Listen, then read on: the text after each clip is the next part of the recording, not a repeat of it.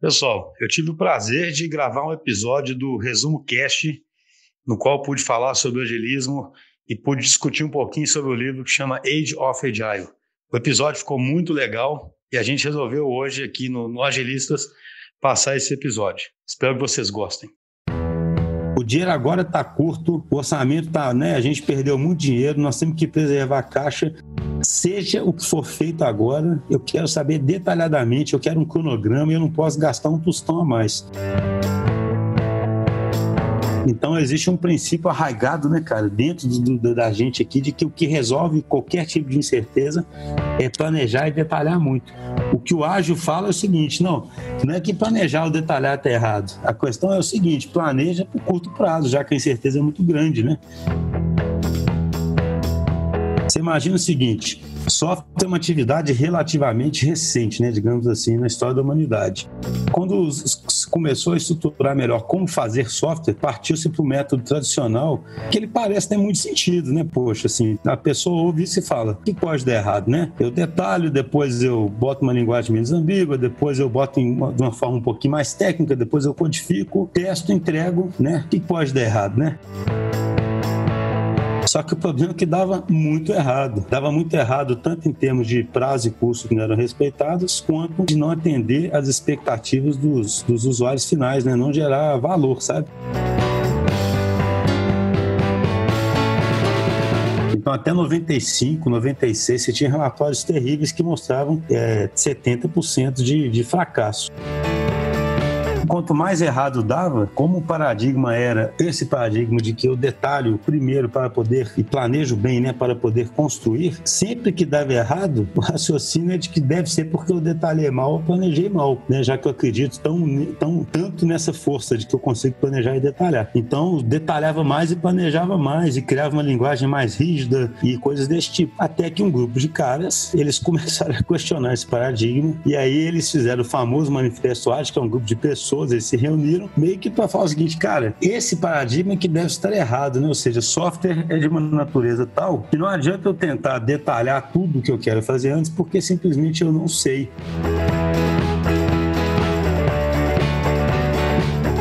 Então eles foram lá para um, um, resort e, e, se reuniram e fizeram esse manifesto ágil, sabe? É como se fossem caras independentes, né? E esse manifesto ágil, ele dá, por exemplo, ele fala assim: estamos procurando melhores formas de fazer software. E nessas formas eles falam, por exemplo, o seguinte: que as pessoas são mais importantes que processos, que software é, pronto é mais importante do que, do que documentação, que colaboração é mais importante do que contrato. E aí, assim, resumindo, o manifesto é ágil, é isso, é, é, criar um time que, que é extremamente colaborativo e consegue trabalhar de forma evolutiva. Então, de alguma forma, fica imbuído nas pessoas que o melhor jeito de lidar com incerteza, na verdade, planejar muito e controlar muito, sabe? Ao invés de confiar muito no time e falar para ele o seguinte: olha, você vai gastar esse dinheiro, gaste bem e eu vou te sabatinar. Quer saber como a era do ágil está transformando o mundo em que vivemos e impactando os empreendimentos, mesmo que eles não sejam de tecnologia? Então não perca mais esse episódio do Resumo Cast que está começando agora. Os melhores livros de negócios investigados a fundo por quem entende de empreendedorismo. Fique ligado, pois está começando mais um episódio do Resumo Cast com Gustavo Carriconde e Renata Libérica. O livro The Age of Agile foi publicado em 2018, mas ainda não existe tradução em português. O autor é o consultor e palestrante Steven Denning, bastante conhecido por seus artigos sobre liderança no site da Forbes. Seu objetivo com esse livro é ajudar líderes e gestores a compreenderem a necessidade de reformas em grande escala no nível gerencial de suas empresas, para assim criarem produtos ou serviços superiores aos da concorrência em um curto espaço de tempo. Para falar de ágil e dessa grande obra, temos aqui hoje no Resumo Cast um cara que se considera um agilista. É, meu nome é Marcelo Schuster, eu sou CEO da DT Digital, sou fundador e host do, do podcast Os Agilistas, que trata justamente de como levar essa transformação para as empresas, principalmente para as grandes empresas, que enfrentam muitas dificuldades para conseguir é, colocar isso em ação. Formei em 95 né, em engenharia elétrica na UFMG e comecei a trabalhar muito com desenvolvimento de software. Então trabalhei vários anos aí desenvolvendo software, né, como desenvolvedor. E aí eu fui com o tempo assumindo outras funções mais gerenciais, até que em 2001, nessa empresa que eu trabalhava, eu comecei a trabalhar com com ágil, sabe, com metodologias ágeis, né, que vai ser o assunto que vai permear a nossa conversa aqui hoje o momento que eu comecei a trabalhar com isso foi o momento em que eu, eu, assumi a gerência de um departamento de tecnologia da informação nessa empresa. E aí eu tinha, eu podia ir, vamos dizer assim, num caminho mais tradicional, de seguir as metodologias tradicionais, né, que é até baseadas no modelo de gestão mais tradicional, ou podia ir por um outro caminho. E por sorte, na época, eu acabei descobrindo esse, o, o agilismo, gostei muito, e é interessante porque foi bem antes né, de se tornar mainstream, isso foi em 2001, 2002. E aí, desde então, eu venho trabalhando trabalhando com, com agilismo, trabalhando tanto que eu cheguei, eu, essa empresa que eu trabalhava foi posteriormente adquirida por uma dessas Big Five de consultoria. Eu acabei saindo e abri a empresa, né, a DTI, que eu comentei que eu sou o CEO. Então eu gosto de mencionar isso para mostrar que a gente tem um DNA de ágil muito forte e de uma experiência aí de praticamente quase 20 anos já mexendo com isso. Age of Agile, ou A Era do Ágil, é o título do livro de hoje. Começou essa era e o que exatamente significa ágil? É, o ágil é até uma, é uma pergunta ótima mesmo, porque se confunde muito com ser rápido, né? E na verdade, o ágil é ser capaz de responder rápido, é capaz de se adaptar rápido, sabe? Então, o ágil, ele, ele, ele, ele tem é, o significado mais. O ágil, inclusive, ele surgiu, né? Esse nome do ágil, ele acabou sendo trazido para o mainstream pelo Manifesto Ágil, que surgiu no mundo do software em 2001, se não, não me engano. E o ágil, ele, ele significava para o Manifesto Ágil justamente que você iria desenvolver software de forma adaptativa, sabe? Então, se o mundo está mais dinâmico e se você não sabe o que está pela frente, aquele que sobrevive mais é aquele mais ágil, né? Para se adaptar às mudanças, para desviar de obstáculos, para fazer correções de rumo do que aquele que tenta planejar detalhadamente o que ele vai fazer, sabe? Então, de forma resumida, eu diria isso, né? O ágil é essa capacidade de sentir e responder muito rápido o que está acontecendo, né? De se, se de se adaptar muito rápido a era ela coincide com a transformação digital, digamos assim, justamente porque a transformação digital ela trouxe uma, um grau de conectividade no mundo, um grau de instabilidade, um empoderamento do consumidor, como eu comentei, comentei antes, uma competitividade maior entre as empresas à medida em que a tecnologia fica mais acessível, né? as fronteiras entre os negócios borram, entendeu? Então assim, o VUCA, né, que significa volátil, é, instável, ambíguo e complexo, ele é até do exército, sabe? Só que hoje todos os executivos reconhecem que enfrentam um ambiente muito instável, né? Então essa era do, do, do, do essa era do ágil, ela deve perdurar justamente porque a gente vive num cada vez mais dinâmico, né? E assim, a gente não sabe o que vai acontecer depois dessa pandemia, né? Pode ser que você tenha mais intervenção de Estado, reduz alguns aspectos de globalização, mas parece difícil de parar o próprio efeito da transformação digital, da altíssima conectividade e do uso mais intensivo da, da tecnologia, né? Então essa era parece que ainda vai demorar para passar, viu?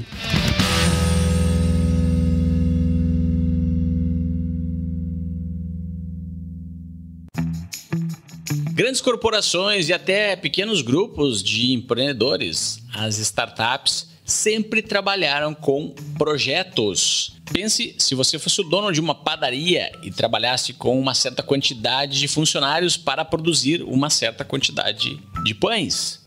Em um dado momento, você começou a produzir pães com uma perfeição fantástica e mais e mais clientes vieram atrás dos seus pães, do seu produto, do valor que você produz para o mundo. Agora então é hora de expandir a operação, é hora de escalar. E o que é preciso para escalar? Um projeto. Provavelmente nesse projeto, que tem como propósito entregar mais pães para um mercado maior, você vai avaliar as possibilidades de colocar mais funcionários, de comprar máquinas, de ter mais fornecedores, utilizar receitas mais eficazes. Mas quando o projeto é aumentar uma infraestrutura tecnológica através da produção de software, a complexidade e as variáveis tendem a aumentar de maneira descontrolada. É isso mesmo, além de grandes benefícios, a digitalização também traz grandes desafios. E na hora de lidar com esses desafios, alguns gestores de tecnologia perceberam que eles precisavam encontrar uma nova abordagem.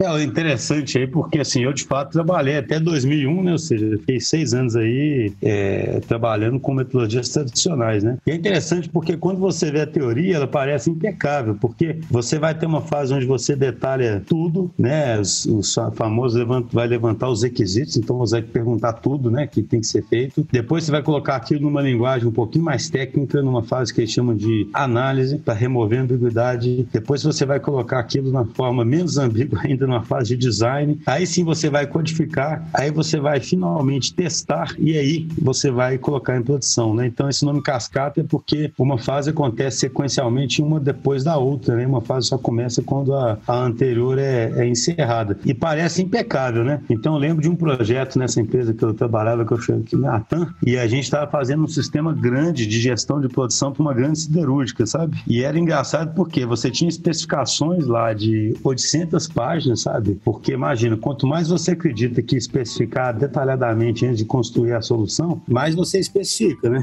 Então, você tinha especificações, a gente brincava, né? Todo mundo tinha que aprovar a especificação com assinando as páginas todas, colocando sangue ali, né, para mostrar que é aquilo mesmo. E aí você voltava para casa e desenvolvia aquilo um tempão, sabe? E isso é um cenário comum no waterfall, né? Desenvolve, faz aquele esforço, segue a especificação teoricamente certinho e quando você vai lá e mostra pro, pro seu usuário, de cara já tem um tanto de coisa que ele não gosta, sabe?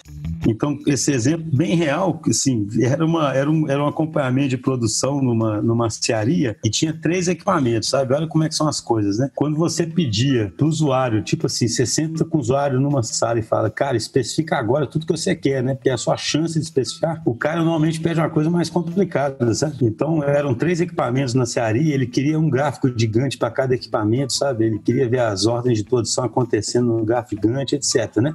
E aí, quando você ia lá na cearia testar né, o software pronto, ficava tão confuso para ele acompanhar os três ao mesmo tempo, etc., que um usuário, lembro, isso foi muito marcante para mim, sabe? Um usuário chegou com a maior simplicidade e falou assim: cara, mas aqui, por que, que a gente não olha só o equipamento que é gargalo e pronto aqui, ó, que é o forno elétrico, sabe? Só ele para a gente é suficiente. E aí você imagina, por que, que a gente não inverteu esse processo, né? Por que, que a gente não chegou antes lá, perguntou o que, que é a coisa mais simples que a gente pode fazer para você agora? E talvez o cara falasse: poxa, acompanha aqui o forno elétrico, que é o gargalo. Aí a gente faz isso, aí na hora que o cara começa a usar aquilo, ele percebe que falta outras coisas. Aí nós vamos completando as outras coisas, entendeu? A palavra waterfall em inglês quer dizer cascata e serve para descrever uma abordagem, uma estratégia onde um projeto é executado geralmente por um longo tempo em diferentes estágios e só no final o consumidor, o cliente ou o usuário final vai entrar em contato com o resultado que é o valor gerado por aquele projeto. Já a estratégia ágil inverte um pouco as coisas. Ela desenvolve um pouquinho do projeto e coloca em contato com o cliente. Mas será que tem alguma vantagem nisso? Então, essa é a essência da diferença do ágil por waterfall no mundo de software, né? É, é, como se fosse assim, cara, vamos começar simples e evoluindo, né? Mas o waterfall não permitia isso, né? Você já perguntava tudo o que o cara precisava, né? Os usuários, ele tinha que presumir tudo que ele precisava. Normalmente você fazia uma solução muito complicada. Era muito frustrante quando você ia validar, porque um tanto de coisa ali, ele na verdade não precisa, não gostou do jeito que você fez, mesmo sendo teoricamente o jeito que ele pediu. E para completar nesse mundo aí mais dinâmico que a gente está comentando, é, no caso de uma cearia, claro, a cearia não muda, né? É estático ali, mas quando você faz software para negócio, software que tem contato com o usuário final, operações que mudam, esse processo waterfall que você fica muito tempo desenvolvendo para entregar no final, quando você entrega, mesmo que fosse bom, às vezes já mudou o processo substancialmente, ou já mudou o que o cliente quer, entendeu? Então, quando você entrega, já era, já passou o time. O ser humano é uma raça fantástica que tem resiliência e é capaz de modificar o seu próprio destino. Depois de muitos anos em grandes organizações, gastando dinheiro, gastando recursos, gastando tempo, em projetos que aparentemente tinham sido muito bem executados segundo as normas da época, mas apresentavam resultados medíocres. um grupo de pessoas parou para olhar para isso tudo que estava acontecendo e resolveu refletir a respeito um grupo de caras vieram quebrar o, uma visão de pensamento esses tempos que eles vieram a quebrar o paradigma anterior do waterfall, sabe? Se você pegar o paradigma do waterfall, conforme eu mencionei no exemplo que eu dei lá da, da siderúrgica, né? Você imagina o seguinte, software é uma atividade relativamente recente, né? Digamos assim, na história da humanidade. E quando ele começou a se, quando começou a estruturar melhor como fazer software, partiu-se para o método tradicional, que esse waterfall é que ele parece ter muito sentido, né? Poxa, assim, a pessoa ouve isso e fala, que pode dar errado, né? Eu detalho, depois eu boto uma linguagem menos ambígua, depois eu boto uma, de uma forma um pouquinho mais técnica, depois eu codifico, testo, entrego, né? O que pode dar errado, né? Só que o problema é que dava muito errado. Dava muito errado tanto em termos de prazo e custo que não eram respeitados, quanto em termos até piores de não atender às expectativas dos, dos usuários finais, né? Não gerar valor, sabe? Então até 95, 96, você tinha relatórios terríveis que mostravam é, 70% de, de fracasso. E aí, por que, que eu falei de pensamento sistêmico? Porque no fundo, quanto mais errado dava, como o paradigma era esse paradigma de que eu detalho primeiro para poder e planejo bem, né, para poder construir, sempre que dava errado, o raciocínio é de que deve ser porque eu detalhei mal ou planejei mal, né? já que eu acredito tão, tão, tanto nessa força de que eu consigo planejar e detalhar. Então, detalhava mais e planejava mais e criava uma linguagem mais rígida e coisas desse tipo. Até que um grupo de caras, eles começaram a questionar esse paradigma e aí eles fizeram o famoso manifesto ágil, que é um grupo de pessoas, eles se reuniram meio que para falar o seguinte, cara, esse paradigma é que deve estar errado, né? Ou seja, software é de uma natureza tal que não adianta eu tentar detalhar tudo o que eu quero fazer antes, porque simplesmente eu não sei. Eu tenho que fazer o software de forma é, evolutiva. Então eles foram lá para um, um, resort e, e se reuniram e fizeram esse manifesto ágil, sabe? É como se fossem caras independentes, né?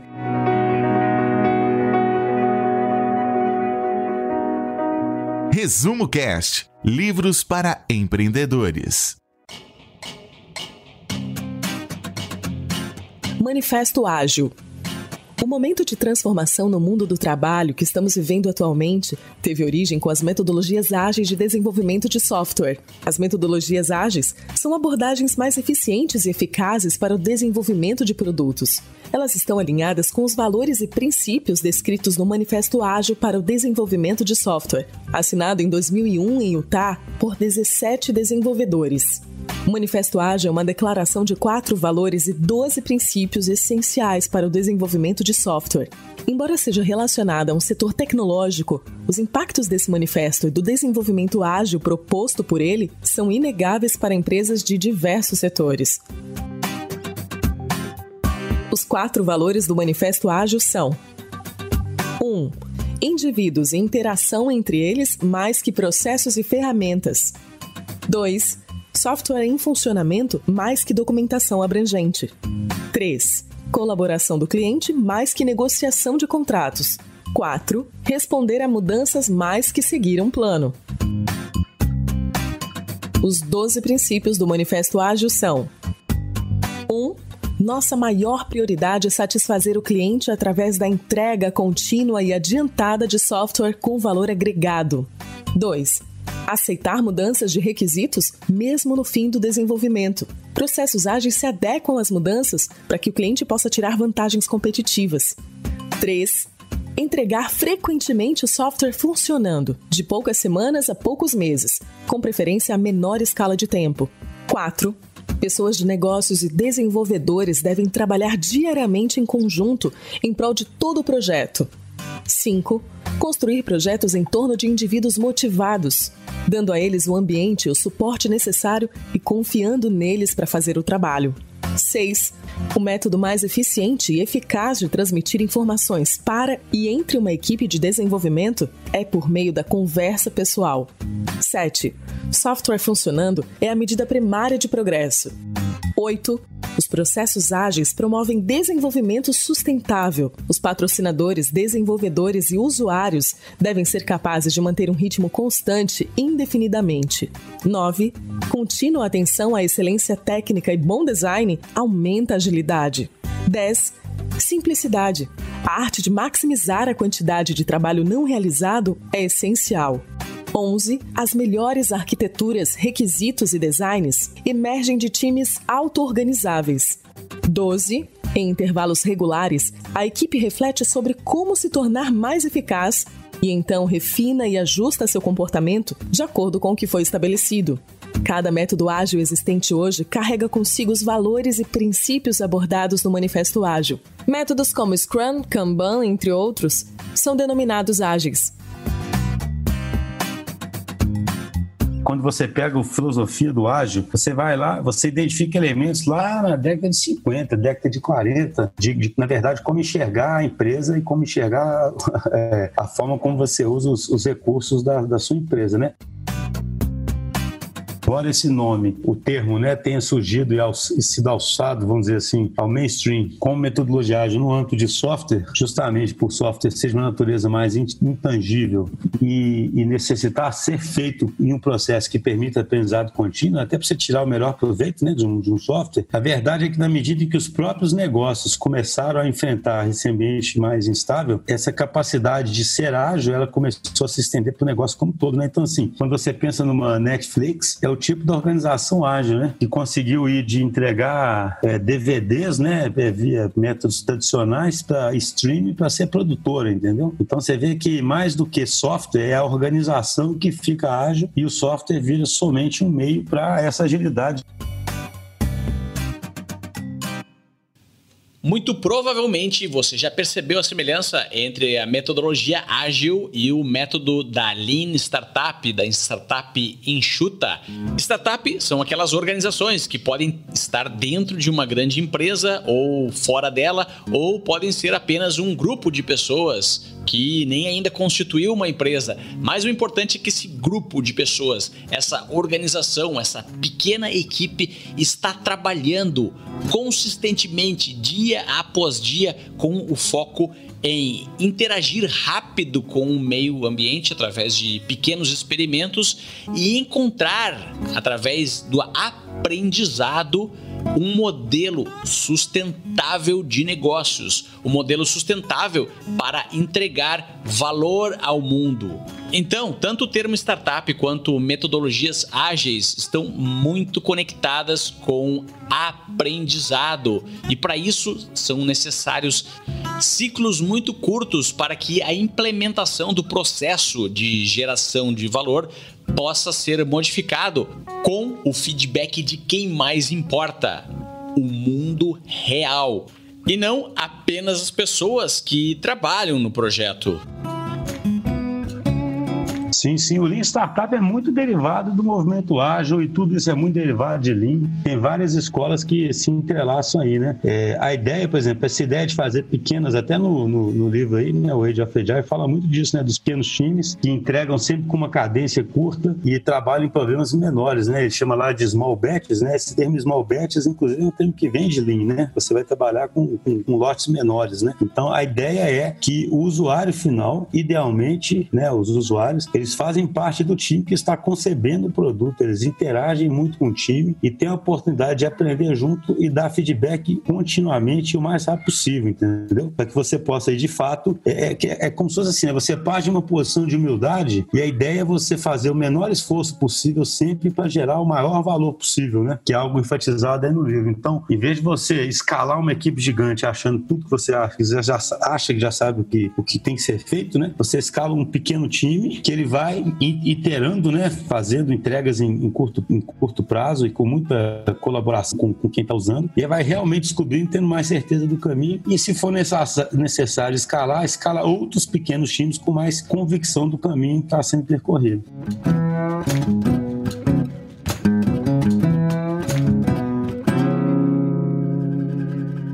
Você está escutando o melhor podcast de resumo de livros do Brasil. A adoção de técnicas ágeis não é uma tarefa fácil. Embora a formulação seja simples, sua natureza dá ampla margem para interpretação. Além disso, não basta apenas incorporar novas técnicas e ferramentas. É fundamental que também exista uma mudança cultural na empresa. O autor traz no livro três leis que podem facilitar esse processo. Vamos entender cada uma delas. Número 1. Um, lei do time pequeno. Os times pequenos são unidades de alta performance que conseguem gerar mais valor com menos trabalho. Imagine que existem 10 mil colaboradores na sua empresa e o objetivo principal é que todos eles atravessem um mar enorme para chegar a uma cidade distante que está do outro lado. Existem duas formas principais de organizar essa viagem. Na primeira, colocamos todos os colaboradores em um enorme navio. Cada um tem a sua posição específica dentro do navio e a rota é determinada por um grupo seleto de pessoas que se organizam ao redor do capitão. Na segunda forma, grupos de 10 pessoas são alocados em mil barcos menores. Cada grupo tem a responsabilidade de controlar seu próprio barco e a frota toda sabem com clareza de onde querem chegar no final da viagem. Agora responda: em qual situação um grupo todo de 10 mil colaboradores teria mais agilidade para lidar com as tempestades ao longo da viagem? As empresas ágeis apostam seus recursos na frota dos mil barcos menores, desde que eles saibam trabalhar de forma colaborativa e sigam algumas boas práticas. É super interessante saber ele falar em princípios, porque na verdade não existe prescrição, né? As, as organizações têm que estar mais orientadas a princípio mesmo e ver o que funciona no seu, no seu âmbito, né? Mas ele destaca muito isso, né? Que no final você vai ter times pequenos, multidisciplinares, que atacam o problema, né? Aos pouquinhos, né? Quebrando problemas maiores em problemas menores, enfrentando a realidade tão cedo quanto possível, colhendo feedback tão cedo quanto possível, né? É, que são esses times, que é a primeira lei dele, né? Dos times pequenos, né? No atual mundo dos negócios, o tão falado mundo VUCA, as regras, a robustez de um grande navio não garantem a sobrevivência no mar incerto e volátil em que navegamos hoje. O aumento do número de colaboradores de uma empresa aumenta exponencialmente a complexidade das relações sociais e de trabalho entre eles. Organizações ágeis dividem seu trabalho em múltiplos times de tamanho reduzido, a ideia é que grandes metas ou grandes problemas devem, na medida do possível, ser desagregados em pacotes pequenos e resolvidos por pequenos times autônomos e interfuncionais, trabalhando iterativamente em ciclos pequenos e estado de flow, com feedback rápido dos clientes e usuários finais. Como disse Jeff Bezos lá nos primeiros dias da Amazon, todos os times internos devem ser pequenos o suficiente que possam ser alimentados com duas pizzas. Número 2, lei do cliente. Ou você tem foco no cliente, ou seu cliente terá foco na concorrência. Assim como Copérnico, por meio de seus estudos lá no século XVI, chegou à conclusão de que é a Terra que gira em torno do Sol, e não o contrário. A mesma quebra de paradigma precisa acontecer nos negócios. Antes, as empresas atuavam como sendo elas o centro do mercado, ganhando dinheiro com consumidores passivos que eram manipulados ao seu redor. Agora, não mais. O cliente vivo, esperto, com pensamentos e sentimentos próprios e mutáveis, agora é o centro do universo corporativo. O cliente é o sol e as organizações orbitam em torno dele. E não basta apenas satisfazer seus clientes, mas sim encantá-los. O autor afirma que a entrega de valor instantânea, íntima e sem atrito para o cliente deixou de ser uma possibilidade e passou a ser uma necessidade. Como disse Sam Walton, fundador do Walmart, só existe um chefe, o cliente. Ele pode demitir todo mundo na empresa. Basta ele escolher gastar seu dinheiro em outro lugar a segunda lei do, do, do, de botar o cliente aí no, no, centro do universo, ele faz uma analogia muito bacana, né, cara? Que ele fala assim: isso é uma mudança de paradigma similar a que Copérnico trouxe, né, quando colocou o Sol né, no centro do universo ao invés da Terra, né? O que, que ele fala? O que eu acho uma analogia poderosa? Porque quando você coloca o Sol no centro, muda todo o seu conhecimento sobre o universo, sabe? Não é uma mero detalhezinho, né? Agora o Sol tá, tá no centro, né? Muda toda a teoria que você tinha anterior, sabe? E essa lei, então, é tão importante porque, uma vez que o consumidor está tão empoderado atualmente, já que ele tem muito menos assimetria de informação com o fornecedor, né? Ele nunca, o consumidor nunca está isolado, ele está conectado com um tanto de gente, ele tem um tanto de informação, então ele pode, de fato, ser muito exigente né? e puxar a empresa, ao invés da empresa empurrar é, as coisas é, para ele. É, a empresa tem que se estruturar de forma totalmente diferente para poder realmente responder rápido é, àquele consumidor. Né? Eu sempre comento isso, né? Muita empresa faz um departamento de Customer Success. É, mas esse departamento de Customer Success continua sendo cliente da mesma velha empresa, entendeu? Então, que adianta isso? Essa empresa não vai ser uma empresa que fez essa mudança de colocar o cliente no centro né, do, do universo. No máximo, ela colocou um cara ali para amortecer o, a conversa dela com o cliente final, né? Número 3, Lei das Redes. cada equipe precisa olhar além de seus próprios objetivos e preocupações e ver seu trabalho como parte de uma missão maior da coletividade. Lembra da viagem com mil barcos com dez pessoas em cada um deles? Agora, imagine se esses mil barcos colaborarem um com os outros para que dessa forma todos cheguem no destino final com sucesso. Uma rede organizacional é um conjunto de equipes que interagem e colaboram com outras equipes com a mesma conectividade, interação e paixão que elas fazem em sua pequena equipe.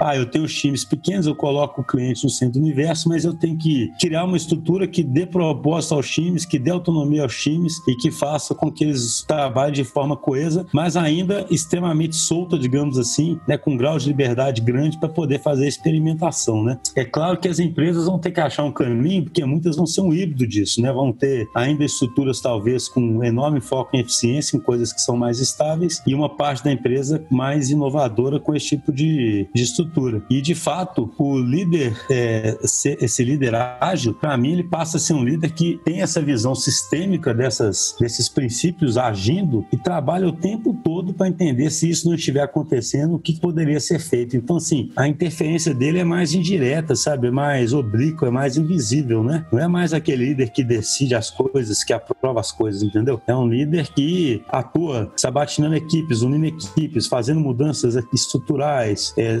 disseminando propósitos, disseminando certos valores para poder criar as melhores condições para cada time prosperar, como se ele ficasse mais nos bastidores. E isso é uma coisa super difícil, porque o modelo nosso é o contrário disso, né, cara? É o líder em evidência tomando as decisões e sendo protagonista. O líder agora ele é menos protagonista nesse sentido, entendeu? Se um time ágil não estiver imerso no ambiente, e por ambiente você pode entender a, o contexto né, que, é, que é definido aí pela própria liderança, se um time ágil não estiver no ambiente apropriado, eu costumo dizer que ele fica cristalizado, sabe? Ele fica longe de conseguir gerar valor mesmo. Por quê? Porque todas essas ferramentas que um time ágil pode usar, elas no final existem por um único motivo, que é qual? Gerar valor para o cliente final, né? Agora, para um time poder gerar valor para o cliente, ele precisa poder fazer experimentação e ele precisa que a a decisão esteja dentro do próprio time, né? Ou seja, a gente fala então em autonomia. E esse é um dos aspectos mais críticos do ágil, sabe? Porque o papel da liderança muda significativamente, né?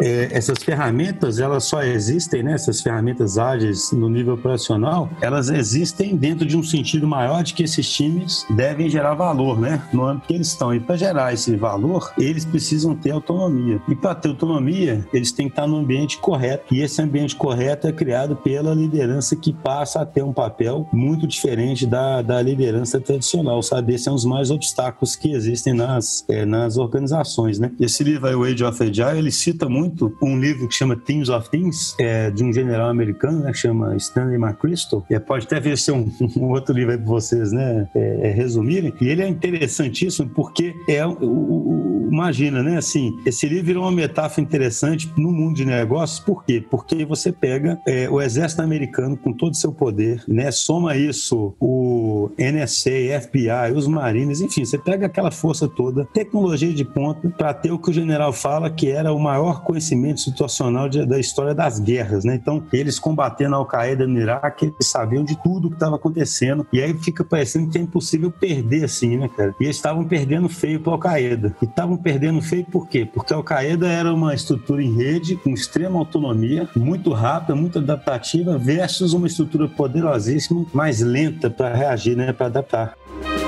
não era ágil, né, cara? Então, assim, se você pegar essa metáfora, é igual uma empresa grande, com muito dinheiro, cheia de recursos nessa era digital, que, é, que exige agilidade, perdendo aí para as startups, entendeu? Então, virou como se fosse essa, essa metáfora. E aí esse general, e eu gosto de falar que é um general, porque se o general pôde fazer esse exercício, todo líder poderia, né? Ele viu que o papel dele de líder nesse novo ambiente era completamente diferente. Ao invés de ser um grande mestre que tinha que pensar as próximas jogadas, né, uma vez que bem informado, dar todas as respostas, apontar todos os caminhos, ele tinha que semear é, um ambiente frutífero para que esses times pudessem realmente ter autonomia, tomar as próprias decisões. Ele tinha que criar propósito para poder unir todos esses times em torno da missão do exército, ou no caso de uma empresa, missão de uma empresa. E aí ele começou a comparar o papel da liderança ao papel de um jardineiro, que parte de uma posição de humildade a saber que ele não faz os frutos né, acontecerem, as plantas crescerem, ele cria condições para isso. Né? Então isso é fundamental, sabe? O líder ágil, ele tem que pensar sistemicamente em como fazer todos esses times aí interagirem, conseguirem ser rápidos, conseguirem se adaptar e conseguirem responder às demandas do ambiente. Então, por isso que se a liderança não é ágil, você tem talvez até um pouco de melhora, porque os times ficam mais engajados, mas eles estão ainda muito limitados aonde eles podem chegar.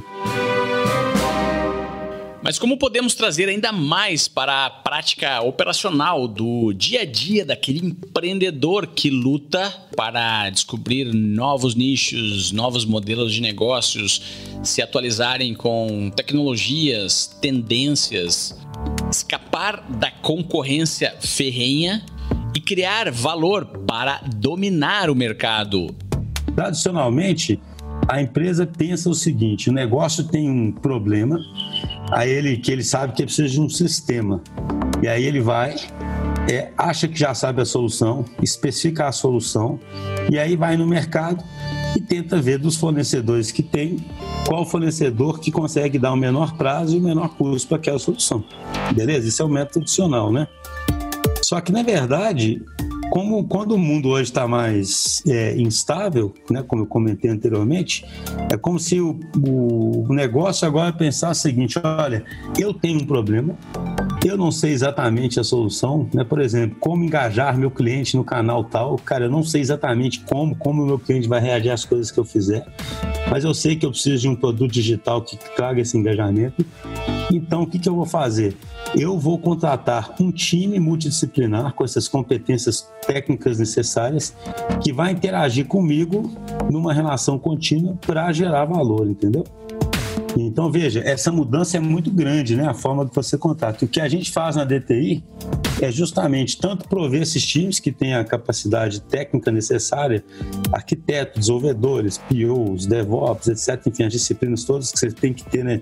É, engenheiro de dados, cientista de dados, tudo que é necessário para gerar valor como também pelo fato da gente ser uma empresa que também é toda organizada de forma ágil, a própria gestão nossa é ágil, a gente consegue ajudar a liderança dos nossos clientes a ir fazendo as mudanças né, que são necessárias para que a organização vá gradativamente ficando ágil mesmo. A ideia central do livro, né, na, na, na, minha visão, é a ideia de que o sistema de gestão tradicional, utilizado pelas empresas, digamos assim, no século XX, ele está superado se você começar a raciocinar sobre o que é necessário para as empresas prosperarem no século XXI, digamos assim, né, só para ficar uma divisão mais fácil. Né? Então, o livro, o livro ele, ele tenta demonstrar bem claramente que no mundo em que você entenda que o ambiente é muito mais complexo, muito mais instável, muito mais ambíguo, muito mais incerto, né? Esse mundo aí que foi conhecido como mundo VUCA, muito disso causado pela transformação digital, que traz como elementos de, desse novo contexto de negócio uma hipercompetitividade entre as empresas e uma necessidade realmente das empresas serem customer-centric, que nesse mundo a forma de gestão tradicional, que tem um foco muito grande em eficiência e que dá certo justamente em ambientes mais instáveis, onde você pode, digamos assim, ter uma estrutura completamente otimizada para essa eficiência, que essa essa, forma ela passa a ser inadequada para um ambiente que é mais instável, mais dinâmico, onde você tem que começar a ter um, uma resposta muito rápida ao que está acontecendo nesse ambiente e ter que ser muito capaz de inovar, sabe? Então, é uma mudança de paradigma forte, né? De uma empresa que só tem foco em eficiência para uma empresa que vai, claro, continuar tendo que ser eficiente, mas vai ter que aprender a inovar e a responder muito mais rápido ao que está acontecendo no mundo no qual está situado. Mas será que as grandes corporações que possuem departamentos de TI que empregam dezenas, talvez centenas de pessoas, conseguem automaticamente tornarem-se ágeis e superar os desafios de uma forma muito mais harmônica do que as outras organizações que não trabalham com informática? Sim. Então, o que, que acontece? Por isso que essa questão ela é, ela é, ela é tão complicada, né? Porque imagina, as empresas, e é isso que o, que o livro até discute muito, elas têm uma estrutura muito tradicional em silos, né? E aí você tem lá um departamento de TI que vai responder as demandas das diversas áreas. E com agravante, né? Esse departamento de TI ele vai ter uma relação com o resto das áreas, uma relação de é, fornecedor-comprador, sabe? Regida por contratos estritos, né? É, tem até um outro livro interessante que fala muito sobre isso, né? Como é que o departamento de TI ele, ele, ele, ele tem uma relação quase que abusiva, mútua, sabe, com as outras áreas da empresa, né? Ou seja, as outras áreas é, cobram-te mais é, é, precisão e certeza do departamento de TI, né? Por contratos de escopo fechados e SLA super, super rígidos, né? SLA são os contratos de nível de serviço. E o departamento de TI, por sua vez, acaba, por outro lado, pedindo então especificações super detalhadas ou então é, vai colocar uns sistema novo no ar, já que o SLA é muito rígido, quase que não quer colocar sistema no ar, entendeu? E começa a pedir documentos muito é, preenchimento de fichas enormes para poder fazer uma versão nova e por aí vai, né? Então, a primeira coisa que, tá, que, que acontece é que se dentro da própria empresa você não quebrar essa relação, né, quando você pensa na, no, no, diagnóstico aí, alguma dica, de cara, empresas que trabalham com essa relação em que o, a própria empresa né, ainda não enxergou que a TI deveria estar mais entranhada entranhada junto com o resto dos departamentos e que juntos, mesmo que envolvendo um fornecedor, né? Esses personagens todos aí, né? Os, um negócio mais a TI da empresa, mais fornecedor, juntos comporiam um time que consegue colaborativamente é, entregar soluções continuamente, entendeu? E não, é, eu sou de negócio e eu preciso de uma coisa, aí eu peço para ter essa coisa, aí a TI vai lá e pede isso para o fornecedor e todo mundo age aí com o contrato na mão, quase que só terceirizando para frente, sabe, o, que, o resultado que espera e não participando ativamente do processo, sabe? Então, eu diria que o maior sintoma é isso, sabe? Essa terceirização de um para outro não pode existir mais, sabe? Tem que estar todo mundo no mesmo jogo, todo mundo no mesmo barco. É a única forma de você mudar a relação para uma relação colaborativa e que permita que a essência do ágil que eu comentei anteriormente, que é desenvolver evolutivamente com aprendizado contínuo, emerja, entendeu?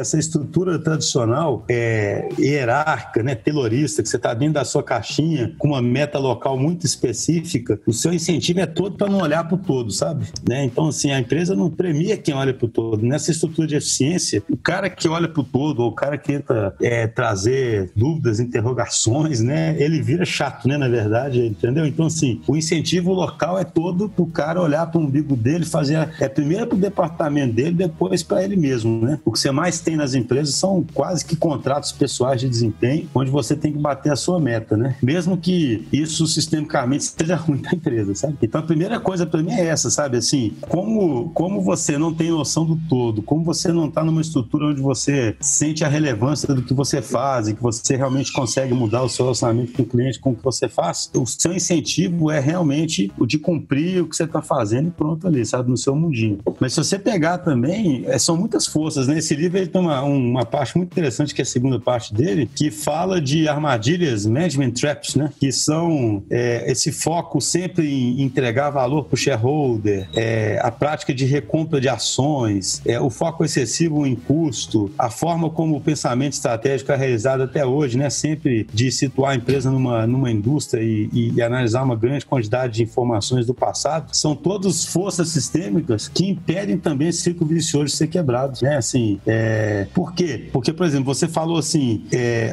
e é um medo que eu tenho agora pós-pandemia, tá? Quando tem incerteza, a reação natural de todo mundo é colocar mais controle, né? Então, ah, imagina um tanto de empresa que percebe que tem que ficar digital agora. É, um caminho bom seria elas entenderem que tem que ser ágeis e conseguirem aprender rápido o que tem que fazer, né? Só que muito gestor tradicional vai olhar e falar o seguinte, cara, o dinheiro agora tá curto, o orçamento tá, né? A gente perdeu muito dinheiro, nós temos que preservar caixa, seja o que for feito agora, eu quero saber detalhadamente, eu quero um cronograma e eu não posso gastar um tostão a mais. Então, de alguma forma, fica imbuído nas pessoas que o melhor jeito de lidar com incerteza, na verdade, planejar muito e controlar muito, sabe? Ao invés de confiar muito no time e falar para ele o seguinte: olha, você vai gastar esse dinheiro, gaste bem e eu vou te sabatinar. Então, existe um princípio arraigado, né, cara, dentro do, do, da gente aqui, de que o que resolve qualquer tipo de incerteza é planejar e detalhar muito. O que o ágil faz falo é o seguinte: não, não é que planejar ou detalhar está errado. A questão é o seguinte: planeja para curto prazo, já que a incerteza é muito grande, né?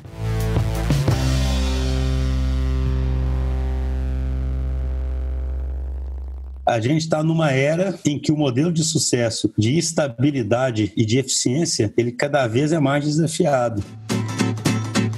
A empresa tem que ser capaz de se cada vez se adaptar mais rápido, explorar novas fronteiras né, do, do, negócio, criar novos produtos, criar novos serviços. E se ela não fizer uma mudança estrutural grande que lhe dê essa, essa capacidade, que a gente chama de business agility, essa capacidade de sentir e responder rápido ao mercado, essa empresa com certeza vai, vai ficar para trás, porque as empresas que conseguirem fazer isso, elas vão respondendo ao que está acontecendo, vão criando novas ofertas e vão abrindo espaço. Né? E é curioso porque com essas fronteiras borradas entre os negócios, ninguém se sente mais protegido, né? Então, exceto uma empresa que de fato esteja num ambiente de monopólio ou de algum diferencial muito, sabe, único daquilo ali, né?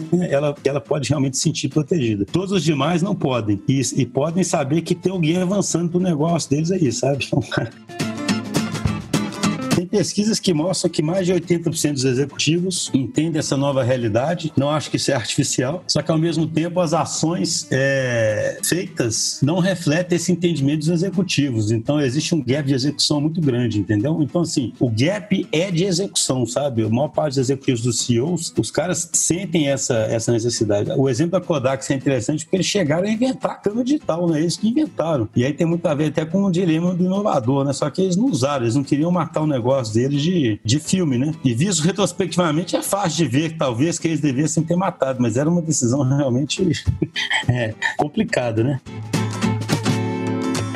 É, mas enfim, aí a questão é, o problema é que o middle management, e aqui não é uma questão de criticar o middle management das pessoas, não, mas pela posição que eles têm na empresa, os silos que eles têm que defender e a forma como eles são remunerados, o middle management normalmente é que cria muito obstáculo a isso, entendeu? Porque lembra quando eu falei que o líder passa a ter uma atuação mais invisível, passa a ficar mais nos bastidores, etc. Isso é tudo que um cara que está fazendo carreira numa empresa tradicional não quer, né? Então é super complicado. Mas eu diria para eles que se eles não fizerem isso, a carreira talvez nem vai existir daqui a pouco, né?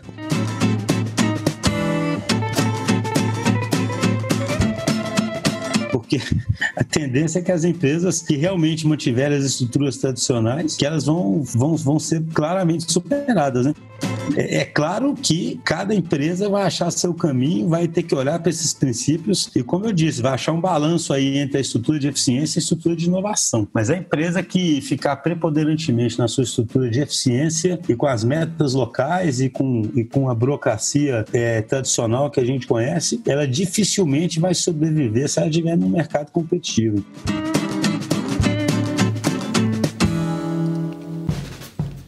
E o resumo cast de hoje vai ficando por aqui, mas não sem antes agradecer ao apoio especial de grandes empreendedores que tornam o nosso projeto possível e sustentável.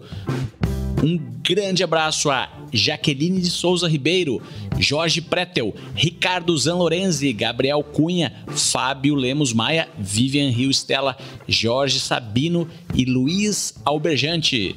Não, Gustavo, foi um prazer participar aqui, gostei muito da, da, da, da conversa, né? espero que os ouvintes aí gostem. É, quem quiser conhecer um pouquinho mais sobre a DTI, né, tem o nosso site que é o dtidigital.com.br. É, a gente é muito ativo aí nas redes sociais, né, no LinkedIn, no Instagram. E convido também todo mundo a ouvir nosso podcast, Os Agilistas, onde a gente explora esse tema continuamente, tanto né, a partir de análises nossas, experiências e, e leituras, estudos, quanto convidados, né? Você mesmo já participou do, do, do podcast podcast. Então a, a, a, intenção é disseminar o agilismo, porque a gente acredita mesmo que é uma forma tanto de trazer prosperidade aí para cada empresa, quanto de trazer felicidade para cada um, porque o engajamento de quem trabalha nesse ambiente é muito maior. Um abraço. Para saber mais sobre a nossa campanha de financiamento coletivo, visite resumocast.com.br barra apoia-se.